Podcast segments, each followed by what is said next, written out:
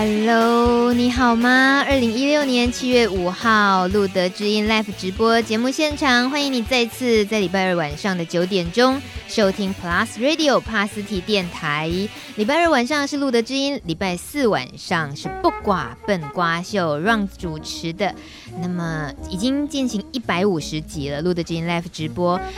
大米今天在这么炎热，然后在外头跑了一整天的情况之下呢，本来已经觉得这个玩乐啊，然后被太阳曝晒啊，气力已经用尽了。不过刚刚在与我们今天的来宾碰面之后，竟然原来人的一些潜能还是可以被无限激发的，就是还有很多那个惊心动魄的事情还是可以不断的被挑起，然后还是会觉得很好奇，觉得不可思议。就好像我从来没有听过来宾说啊，我很紧张，有这我听过，但是我没有听过来宾说完紧张之后就说，那我抹一下护唇膏可能会好一点，他就拿出护唇膏。我一开始就这样出卖长老好吗 ？Hello， 亚伯。Hello 。其实是因为你太出乎我意料，所以我一开始就觉得应该可以走调侃你的路线，介绍你。没问题。Okay.Thank you， 被拆台了被拆台，很感谢亚伯，他是同光同志长老教会的长老亚伯拉罕。那看着他的这一张脸，然后像是我们看着海报，都相信大家都一样，都觉得没有办法接受长老这两个字出现在他身上，当然包括他自己也很难接受。哇，他现在表情纠结，就一直点头，觉得那你干嘛去当长老啦？这么痛苦，为什么啊？亚伯，为什么？其实长老就是一个职分，那其实、对，就像你当主持人一样。没有哦，我没有对这个名字觉得带给我太大的纠结，但你有、是，如果你这名字前面有个老字那就不一样了你看吗，这个人是不是一开始就没让我好过。好，我要按照惯例我要讲一则笑话，而且这跟长老有关系、犹太教的安息日规定每个信徒呢都不可以做事情，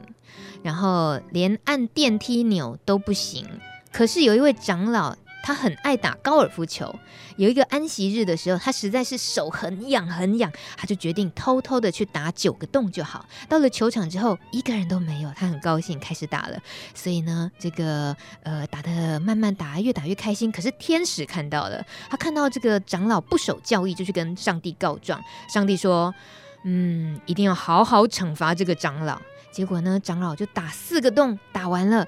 全部都是一杆进洞，长老超高兴的。那天使就觉得，上帝你为什么不赶快处罚他，他4杆都进洞，高兴的不得了，这根本不是惩罚。然后上帝说没关系，再等等。结果呢9个洞打完了，全部都一杆进洞然后长老超开心的，天使就很高兴，不是，天使很生气很纳闷，去问说这惩罚到底在哪里。结果上帝继续笑一笑，等到这个长老呢9个洞打完还不甘愿，因为他一直一杆进洞太爽了，就一直打到18个洞全部一杆进洞，他真的是乐开怀，然后喜滋滋的开始收起球具要回家。那天使就再也受不了，他去质问上帝说这就是你说的惩罚吗？上帝就笑笑说是啊，你想想看他能和谁说chuyện啊，不能说，是不是超痛苦的好像哦，不能分享就是一种好惨、啊、真的，这就是最大的惩罚吧。我觉得这是所有人就是对于开心的事情发生在自己身上的时候没得说，那真的就好像少了很多东西，很多乐趣一样哦。哎，太好了、来宾今天很捧场可是就是长老他会有这种按耐不住，你没有吗？我觉得还蛮像我的、哇，好喜欢这么爱捅自己篓子的来宾哦同光同志教会20年了，那最近出了一本好厚的书，我大概在1个月前呢拿到了这本书，我就很兴奋的很想把它看完，可是、怎么可能但是当我有时间我翻阅的时候，我光是从一开始的那个年历表，就是20年来从一开始开办，然后每一年经历了什么事，我都觉得真的是不是用精彩形容，而是好像不管我是不是这个信仰的人，不管我是不是同志，我都觉得可以知道有一个地方是这样子经历这些历程，不只是喜怒哀乐而已，根本是都还攸关生死很多很多。那这样的一本书，我们很值得去认识它。那今天亚伯来，我说亚伯，那请问你跟这本书的关系是其实你刚刚问是我是不是里面的一个作者，对，我说里面你是不是参与了某一段，你是不是某一段的主角，然后我说我是他的读者、而且还没读完我就说那今天是不是请错来宾了不是，那亚伯也是很熟悉这整个书的，尤其同光的历史这些，所以等一下可以跟我们聊到比较 focus 在像你也参与了教会针对艾滋的这一段历程，艾滋不管是协助啊照护这方面的工作。好，听到这首歌曲呢是大米想到所谓的福音音乐啊，很多歌曲其实都是我们觉得好好听哦，一些明明就是流行歌啊，后来才知道原来它是福音音乐，包括这一首应该大家都知道，就是王菲的《我愿意》。只要你真心那爱与我回应，什么都愿意，什么都愿意为你。这一首歌曲创作者黄国伦他是基督徒，那曾经他接受采访的时候他说，王菲在录这首歌曲的时候呢，在录音室里面唱了好几个小时，那黄国伦总觉得好像少了什么味道不对，那他就把王菲请出来，他竟然敢这样子得罪我们的天后因为那时候天后还不是天后，我愿意的时候是他来台湾的第一张成名作。那时候黄国伦他回忆起当时呢，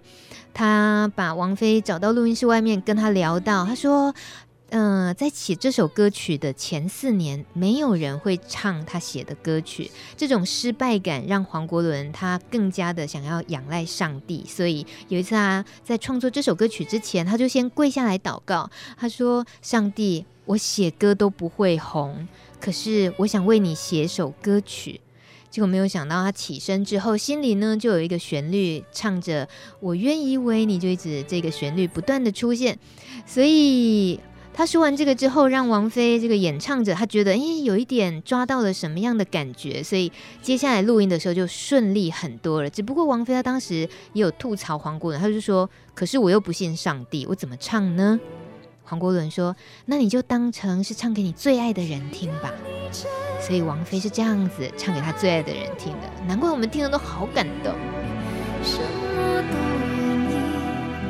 什么都愿意为你，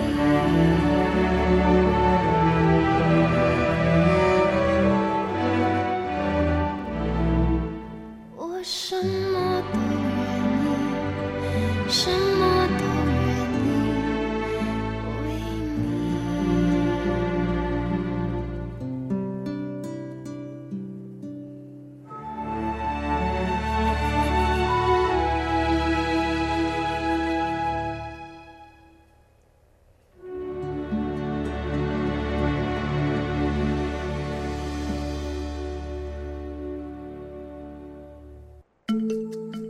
贴心叮咛，台北荣总王永卫医师。那我要给大家的一个不是忠告啦，感谢大家的是说，医师都没有照顾到你们，你们自己照顾自己，你们照顾自己照顾很好。我知道现在的药虽然是越来越好，或是你们说的解药也越来越多，但是再好的药也要你们把它吃下去。这个病毒是一个很菜的病毒，但是它是一个很不好听的病毒，所以在这个病毒大会上，我们故意说反转录病毒研究大会。我希望是说，大家对这个病毒不要抱着一个歧视它也歧视自己的心态来看它。你们只要好好的服用现在的以及未来的解药，那你们的生活，包括我常常讲说那个求学、升职、娶妻、生子，都可行的。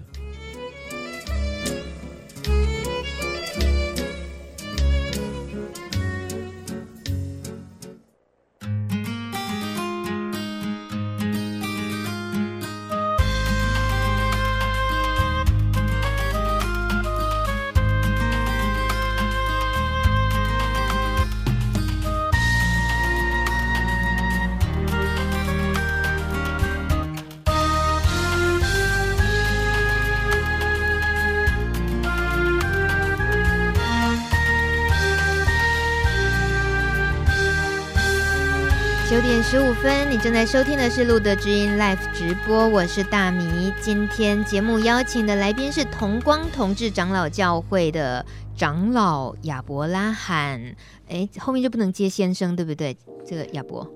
该怎么接？其实叫亚伯就好。好，但是我们如果一般敬称，就看到长老的时候，通常那个抬头应该是放在哪里？长老亚伯拉罕还是亚伯拉罕长老？其实都可以啦，亚伯拉罕长老也可以。对哦，好，这个教会推出这本书，选择在20年的时候推出，当然20是一个很重要的数字，就也非常非常难得的数字。除了这个之外，为什么是特别，尤其是编订了这么厚的一本书？其实这一本书呢，基本上我们想要去改变它，或是去增订它，是主要是在很久以前，就是我们就已经有了一本叫《暗夜中的灯塔》。对，那一本书因为卖到后来其实都已经绝版，那我们发现慢慢有很多的朋友们有需要，甚至于对岸的朋友也有需要，可是台湾已经无法再版。那后来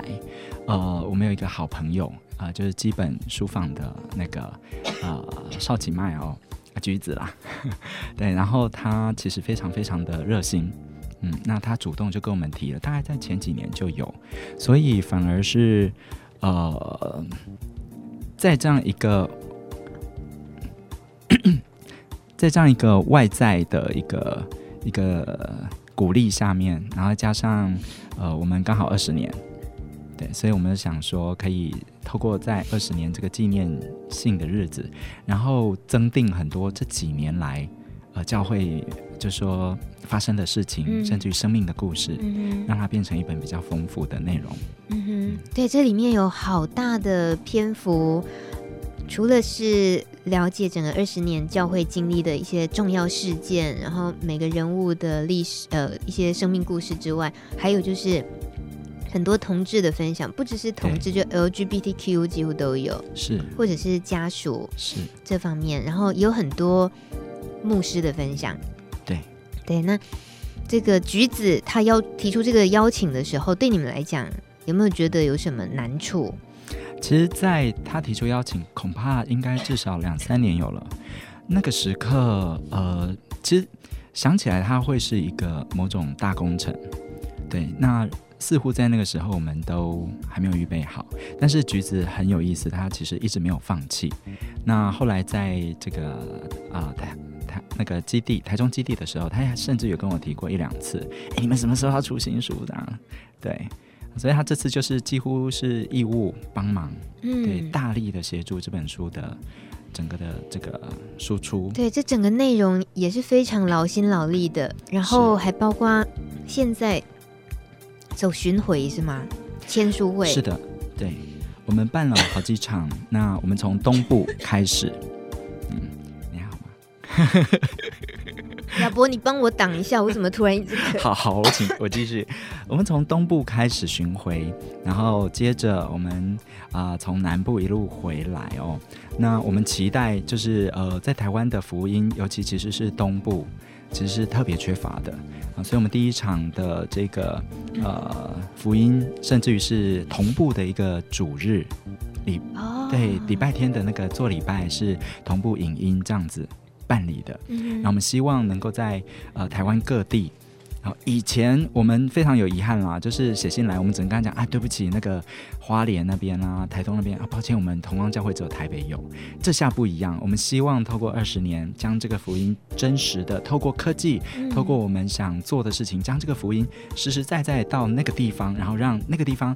没有办法来同光聚会的朋友们能够在那个时刻与我们同在。这是针对这一次新书的发行出版而做的，还是未来以后都会有类似？我们当然是从这个时刻开始，然后我们期待之后是持续的做下去。对，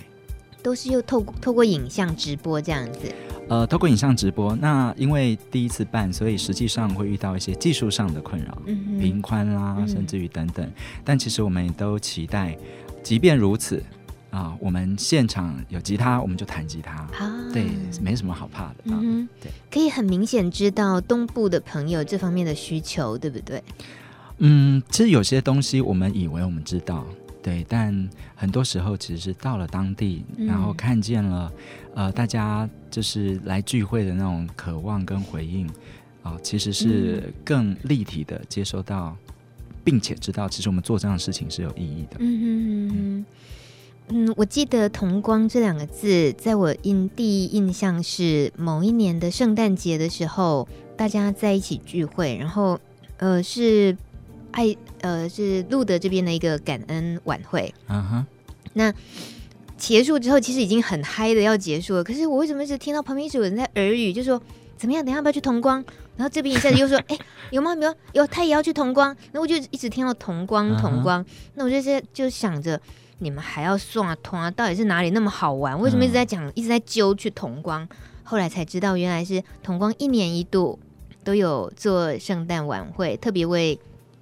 也不是特别了啊，应该怎么说呢？因为同光的成立本来就是为了同志的这个信仰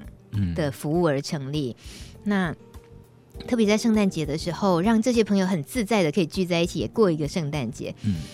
我没有参加过，请问那是一个什么样的设计？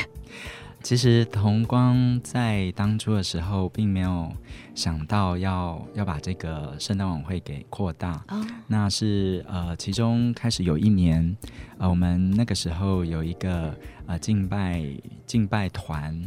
那里头有一个很棒的弟兄，这位弟兄呢，他很想就是奉献，然后也希望音乐在教会敬拜上面能够更发扬光大，对，所以我记得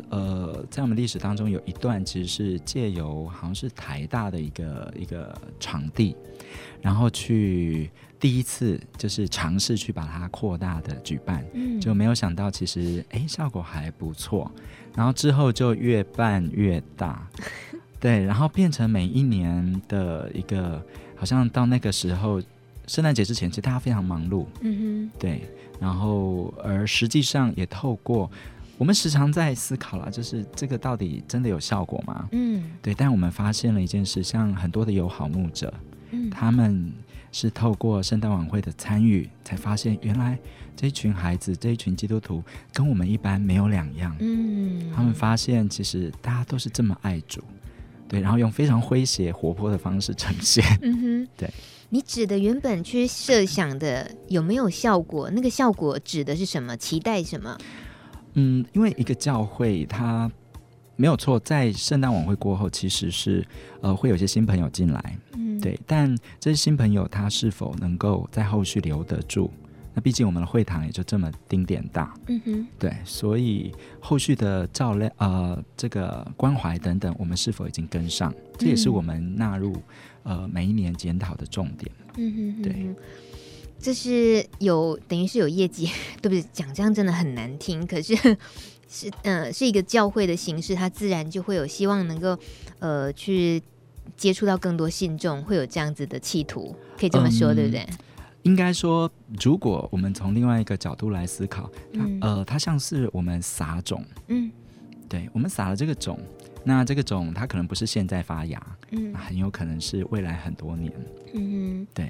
这我相信，因为每个人小时候很可能，像是我小时候家里比较习惯性接触的是佛教的信仰，那时候我就以为我这辈子大概就是都会信佛教，但是慢慢的，当有一天我一个天主教的同学带着我进入他的教堂，然后我试着跪在教堂那个椅垫上的时候，然后开始觉得这个宗教的方式好像不错，对我而言好像是我比较能接受的，就增加了自己一些机会去多认识信仰的机会，可能某一天自己回过头来真正想要找一个信仰的时候就更有切入点。那像是同光的这种就是圣诞节的聚会，它就或许就对很多人来讲就是一个缘分跟契机，这样子。你说的没错，其实我跟你很像，一开始我一直以为我是属于那个佛祖的，属于佛祖的，对啊，那后来佛祖管的，后来是因为诗歌，因为诗歌的关系，诗歌，对，高中参加合唱团嘛，那我们团长他就会唱一些诗歌，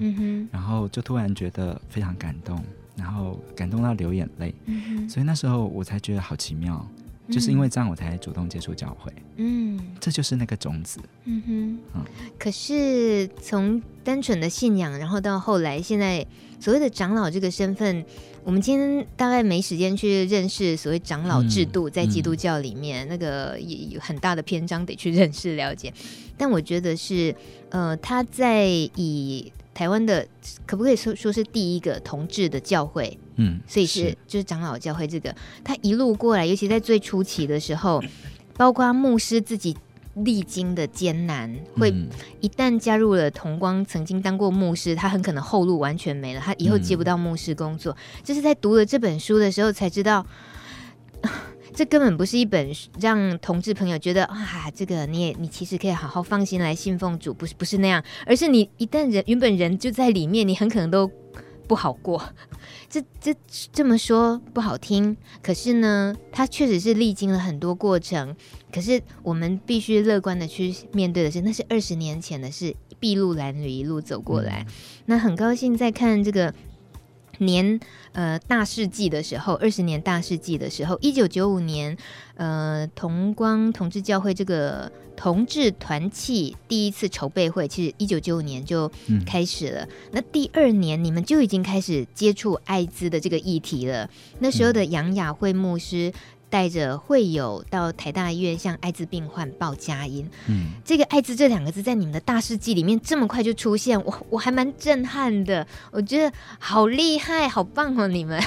1996 年的时候，那今天亚伯刚好来上节目，你说你带着你自己是阅读同光20年的阅读者也好，然后其实你又是长老的身份，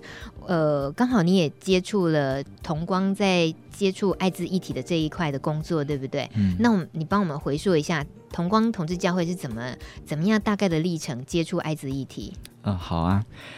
基本上同光确实在很早期的时候就已经接触这个议题，但其实同光并不是那个创始者。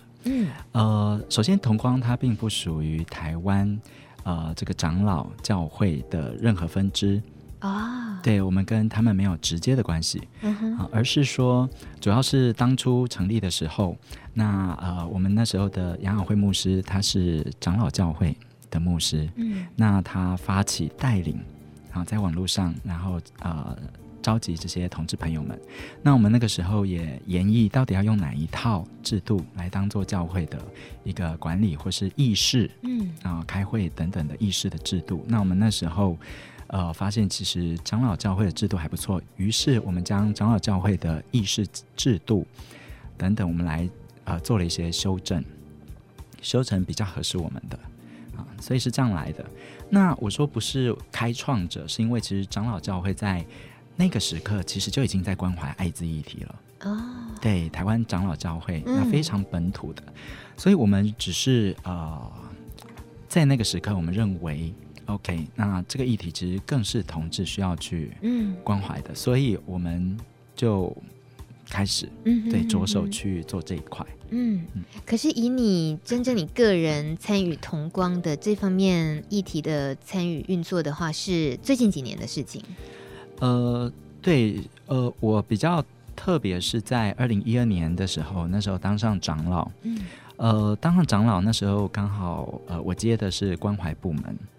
那个时候我跟我的执事，就是跟我合作的执事，我们一起在思考，那这是一个很独特的教会。因为一般教会关怀的方法，他可能这个教会做得好，他可以另外一个教会可以像套公式或是类似，我可以参考拿来用。可是同光教会不一样， LGBT 甚至于 QIAS 这么多不同的族群，男同志关怀的方式跟女同志不一样，跨性别关怀的需要跟这个就是双性恋跟其他族群都不一样。我们的教会如此多元，我们如何来做关怀真的好困难。简单举个例，牧师一般教会牧师可以去探访，那同光教会的牧师如何探访？如果为什么不能探访？如果去你家，你是同志，然后你的家人觉得这牧师好棒啊，那明天我去你教会。可是我们教会没有开放给一般人，因为去了就曝光。所以这个探访的方式等等哦，是一种等于是出柜，就是如果你出现在这个人家里，对他旁边家人来讲，你好像在帮这一个你探访的人出柜一样，有这样可能性哦。对，那如果我带去的姐妹弟兄又很明显，嗯，那该怎么办？对，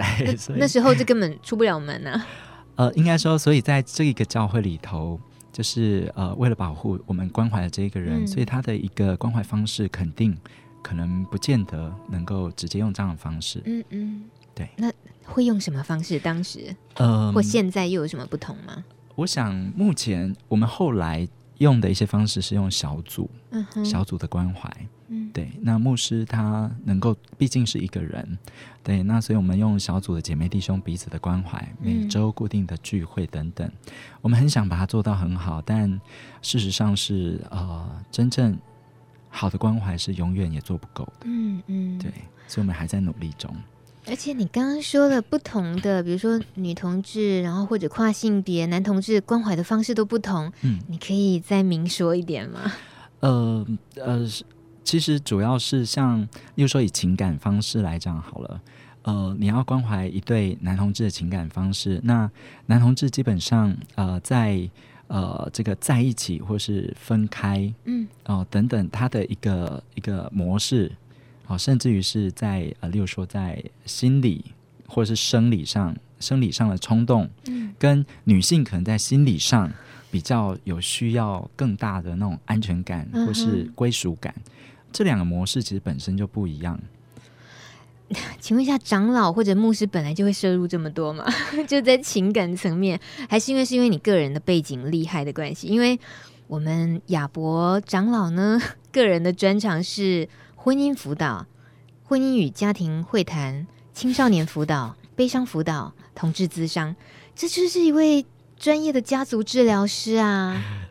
所以等于是大家遇到了亚伯长老的时候是有点赚到，因为不用付咨询费，而且他知道对症下药，可以这么说吗？应该说我们都就是陪着彼此走一段路这样子，对。所以这对你来讲，你又刚好自己所学，然后放在信仰上的服务，是你很自然而然就很多热情想投入在这一件事情上，是吧？是，而且刚好也有这样很棒的机会。那于是那个时候很有意思，我们教会其实有很多的朋友，其实我们会有一些很弱势的朋友，那很多的同志朋友可能来到教会之后会发现，因为在外头可能会受伤，然后教会之后很多时候我们都忘了其实我们可以给，我们都可能会享受教会的服务等等。那个时候我就想到我们在这个爱慈这个基金会的成人部那边有一位这个朋友，其实在2011年左右，他透过一位牧师的一个转介，然后我们教会由我们教会为他施洗，牧师帮助他施洗，但是由我们教会的名义。那之后呢，在2012年我接手关怀部门的时候，我就想到我们有一位弟兄，他独自一人在这个新店，所以那个时刻我很想尝试，就是我们应该也可以尝试让他感受到其实教会有关怀。你指的是他是一位感染者朋友，然后独自一人在新店。那他跟那位受洗的朋友是不同的。是他要受洗对，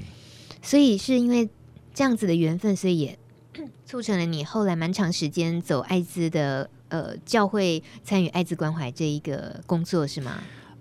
应该说我们从2012年的9月开始，那我们第一次上山去认识这个艾滋的成人之家那在那边其实我们也非常惶恐，因为究竟是他们需要我们的帮助吗？我们要用什么样的心态？我们是用什么样的心态去？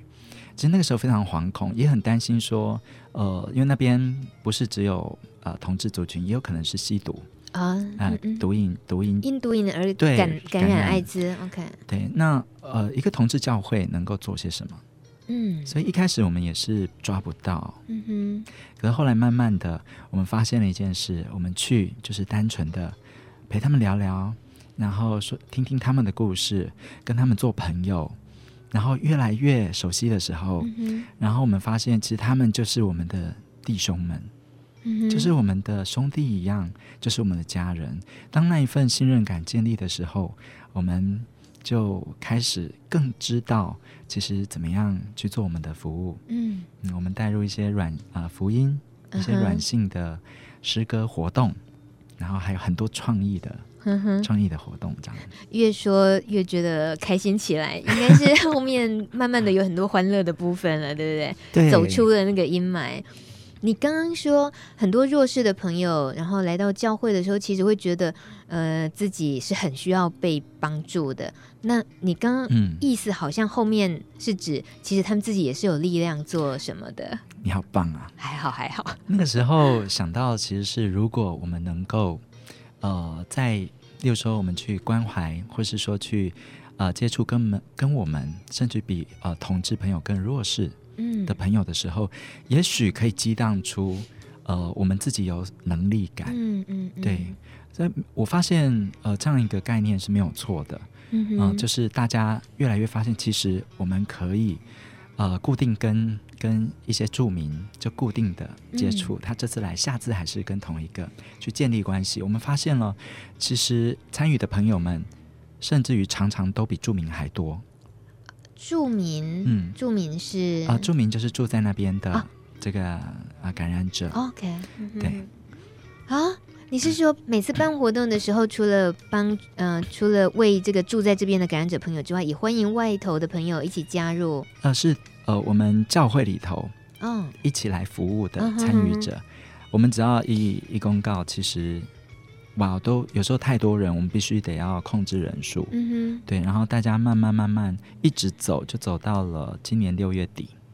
对，怎么听起来像是一个据点？它是另外一个开始，因为爱慈的这个成人部门，它就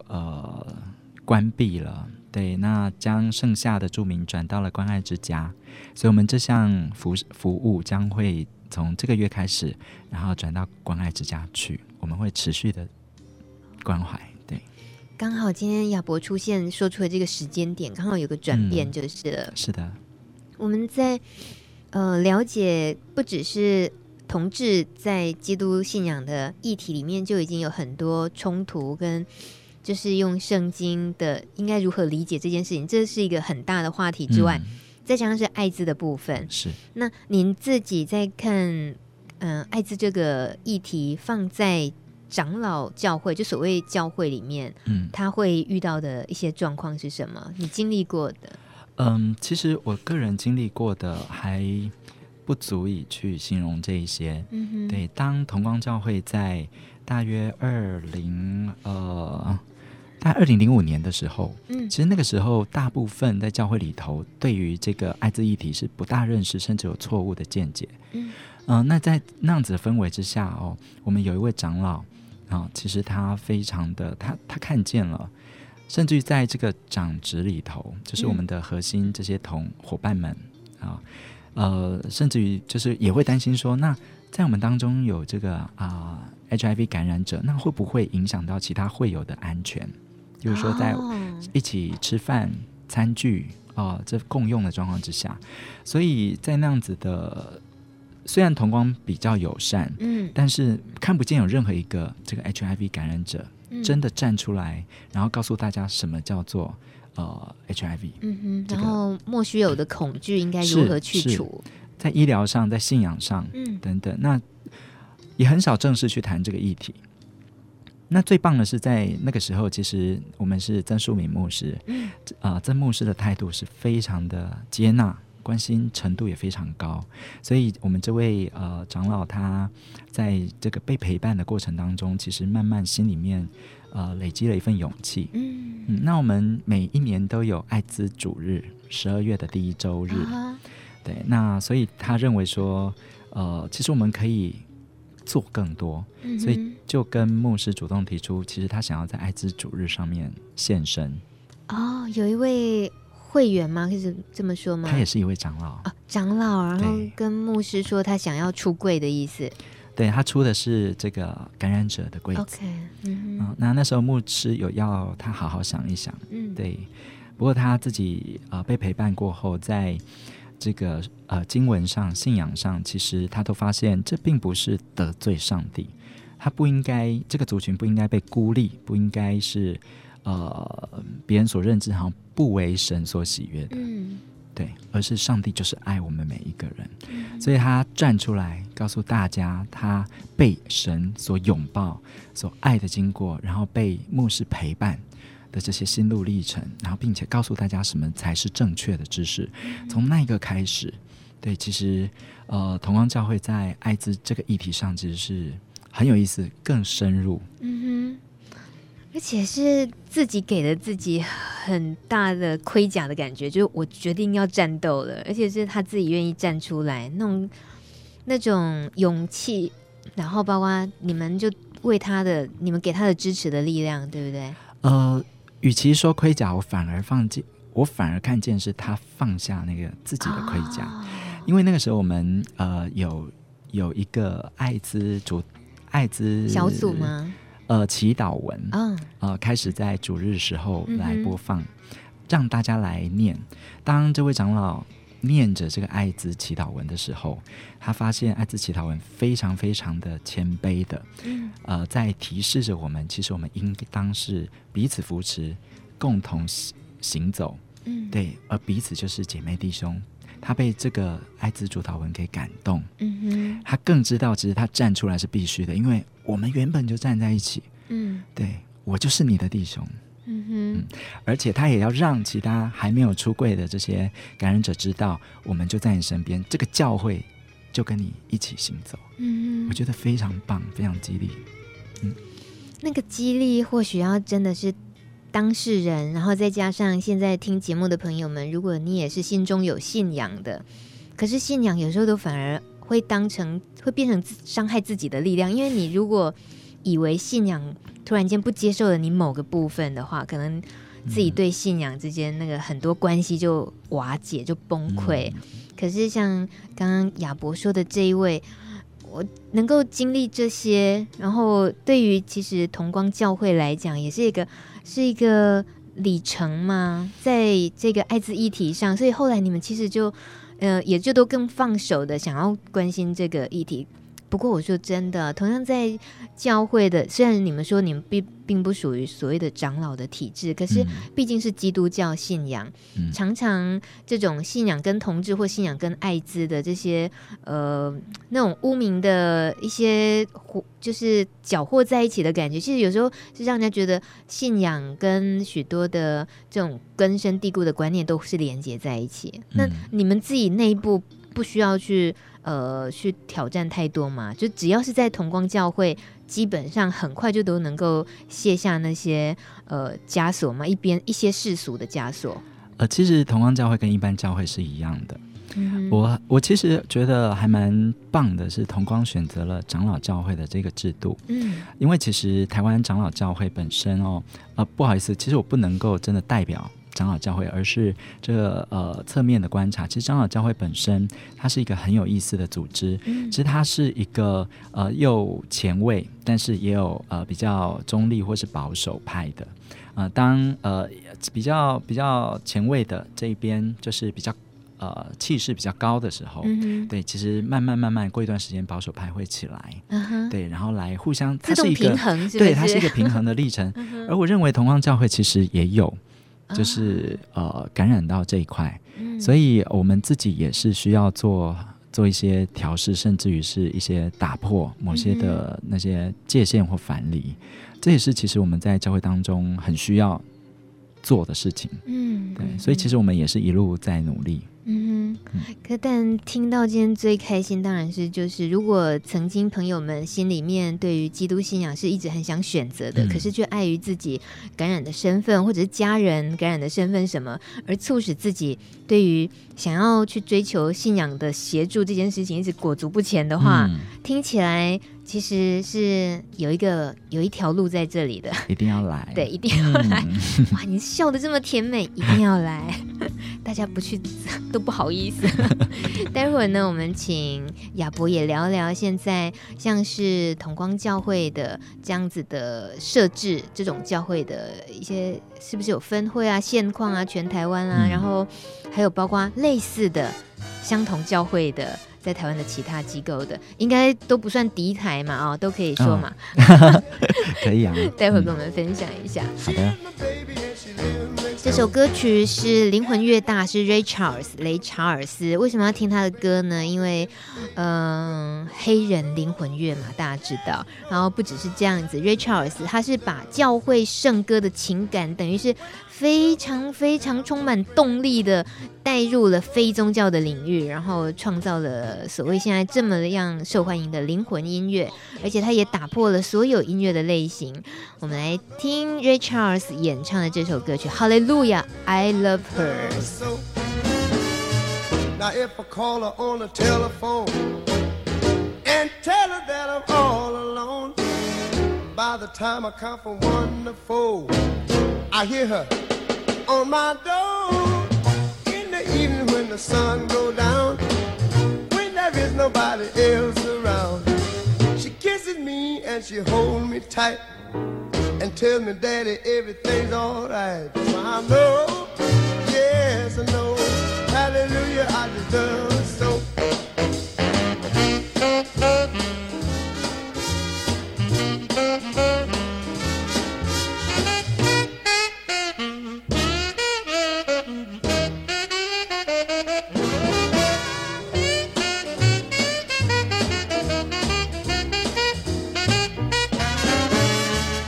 If I call her on the telephone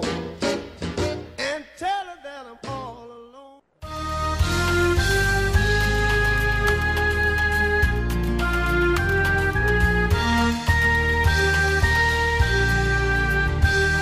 9:47，刚刚听着非常温柔的亚伯长老，聊着同光教会。那刚刚我说了，其实像是他们最近新书巡回签书的时候，包括在东部感觉得到那种需求。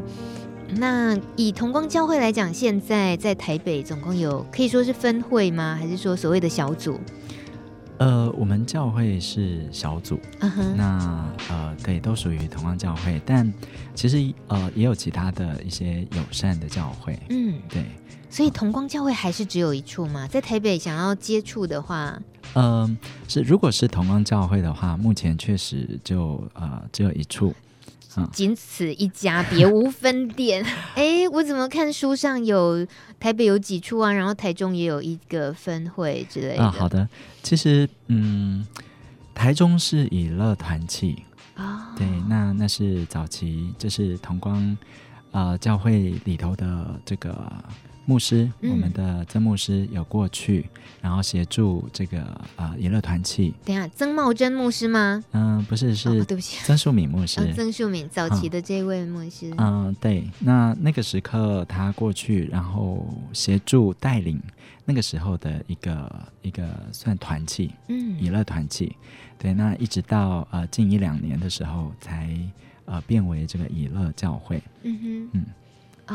那像是我们刚刚说到张茂珍牧师、其实他也是对，就是针对同志社群可以给予信仰服务的真光福音教会。是的，是。有什么不同吗？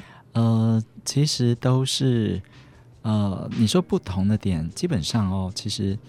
在同光教会的定位上，我们所服务的，尤其从以前到现在，基本上是以同志族群为主。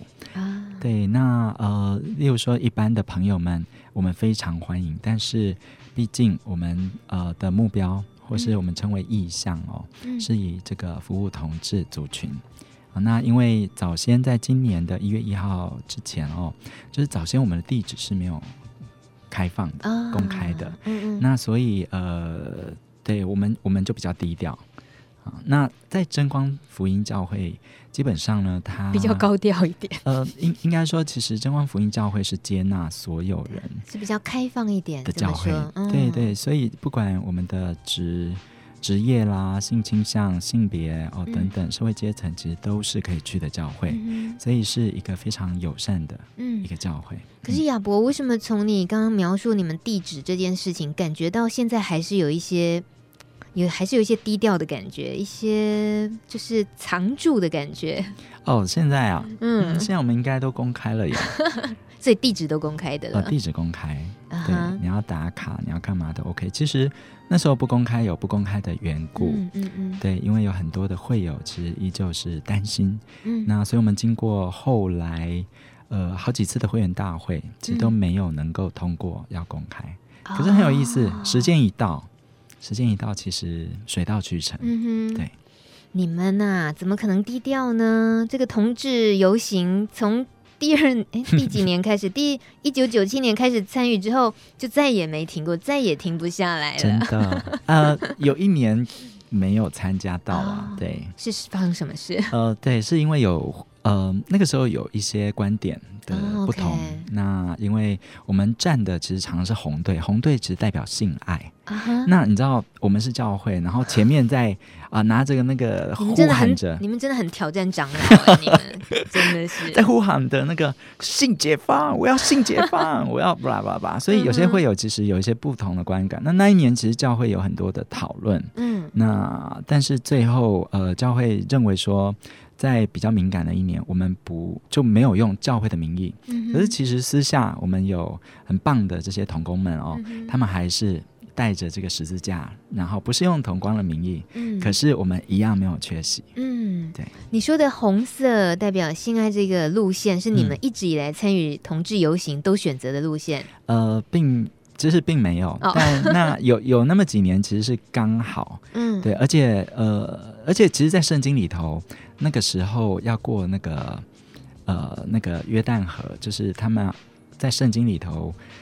有一段其实是约柜啦，或是那些比较重要的那个象征，约柜是代表着其实上帝的之约嘛，所以是走在最前面，所以我们那时候也有从这样一个概念跟意象，其实在游行的时候我们可以争取走在第一队。您在接触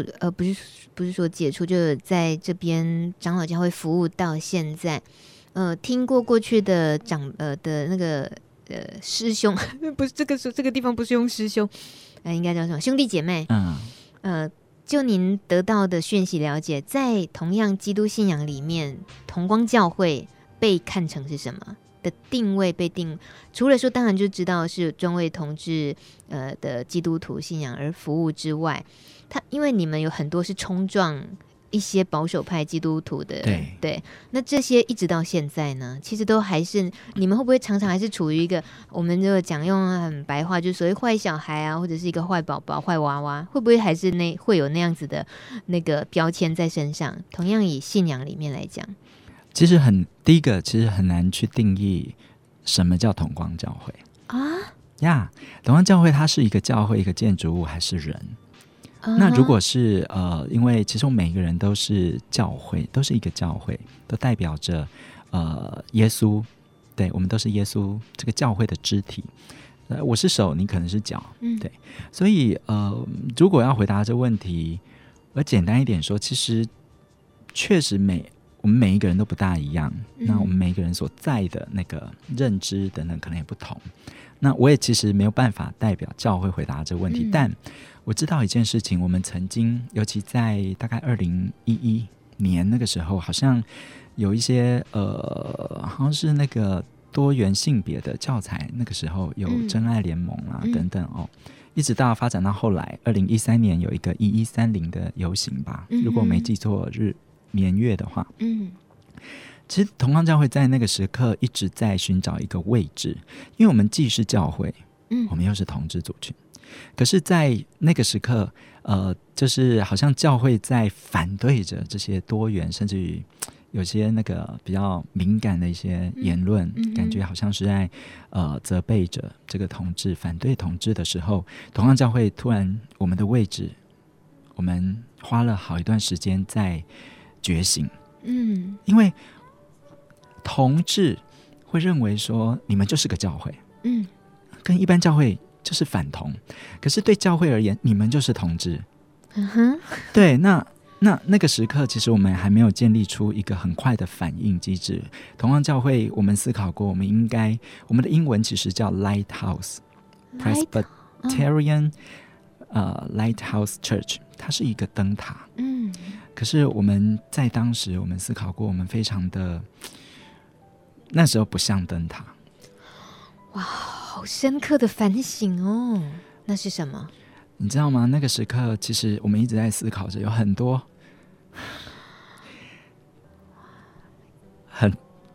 很多的朋友在一般教会里头难过被那些剑刺的时候，嗯，我们没有发声。嗯，对，嗯，那是一个，对，也是一个很深的检讨，我们需要去检讨。对，于是慢慢我们在2012年的时候，我们走出去，我们去参加了一个 Amplify。嗯，我们看见了世界各地，尤其是亚洲甚至于美国，世界各地的同志教会，我们发现了有比我们境况更糟的教会，他们一样非常坚毅的走下来。我们彼此交换了意见之后，我们发现其实我们还有好多事可以做。嗯，所以2012年回来之后，我们开始，我们的团队开始转变，我们开始很快的对于一些那个组成团队，然后第一时间在信件当中，我们就针对社会的一些状态等等，我们需要回应，我们就尝试回应。嗯，然后我认为同光教会从那个时候开始重新回到了一开始同光教会好像对于这个同志运动的一个带领者跟先驱，那个位置才慢慢又再被找回来。嗯，亚伯你好真啊，你就跟我们血淋淋赤裸裸的说了这么一段可能一般不太可能听到的这么接近教会真实的一面的事情。听到这首歌曲也是亚伯想推荐给大家听的哦，叫小希望。可以跟我们说一下这首歌曲背景吗？小希望是我们在2009年，然后我们尝试汇集我们教会当中的会友们的创作。嗯，对，所以这是我们的一条专辑名称。嗯，对，也就是小希望哦。那这一首歌它真的就写出了一个同志的处境，甚至于我们今天关乎于这个路德所关怀的这个帕斯提艾滋的朋友们，其实都是一样的。有时候我们会觉得好像我们不值得，好像上帝不爱我们。对，但其实并不是这样子。嗯，他一直在我们身边。最后这一段就是耶稣回应我们那些小希望跟渴求的声音。望你这条小小的鱼呀，永远陪在你身旁。孩子呀，往前走，是我是你永恒的仰望。尽管黑夜漫漫，四邻有不加添力量。当你感到灰心失望，当你感到沮丧，我永远对你说，孩子，我爱你。听到这首歌曲是小希望，是今天由亚伯拉罕长老同光同志教会带来介绍给我们听的歌曲。那今天其实最主要我们很想要再告诉大家，就是我们推荐的这一本《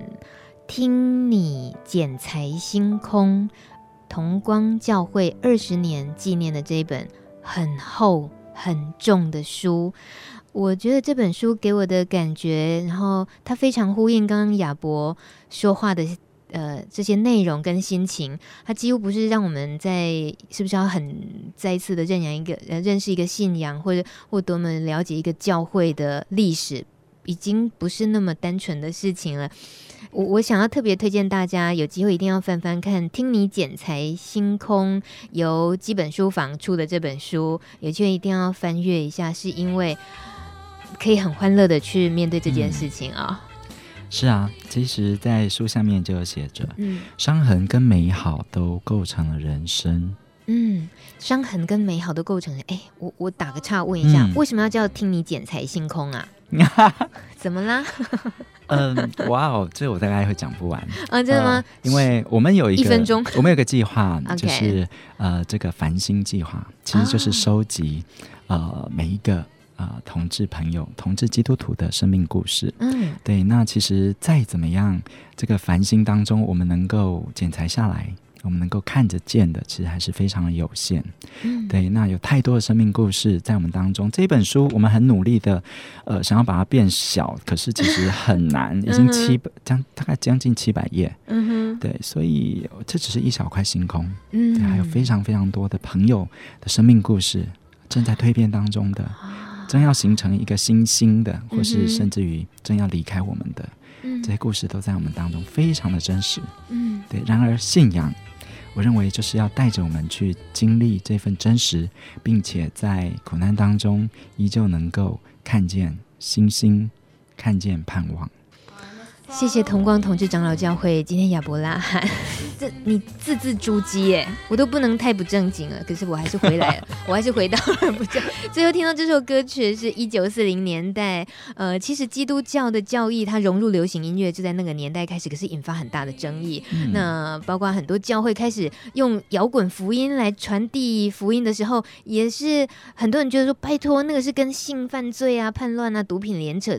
在一起的，你怎么可以这样？就这样慢慢的大家去自我磨合也好，然后去更认清也好，或者是有些人就彻底的投降，就想好随便你们好，随便你们好了。然后呢，引起了很多的回响，觉得本来音乐就是应该跟人在一起，而信仰也是跟人在一起。那一直到我们知道近代一点的时候，1992年的时候，《修女也疯狂》这一出电影，就彻底的让我们觉得哇，教会好嗨啊！没错，虎臂胳膊的在最后带领了所有修女们演唱了这首I Will Follow Him。那大家听到这首歌曲是原唱佩吉马奇这位阿嬷的原唱，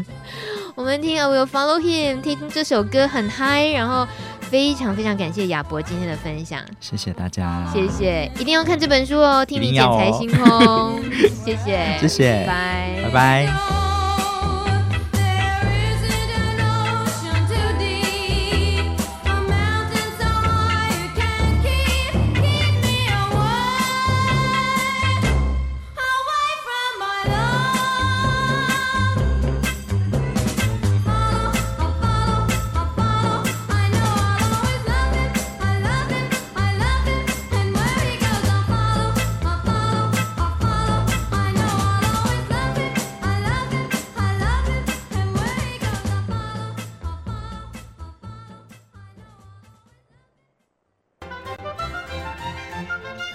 节目由路德协会制作，中华电信协助播出。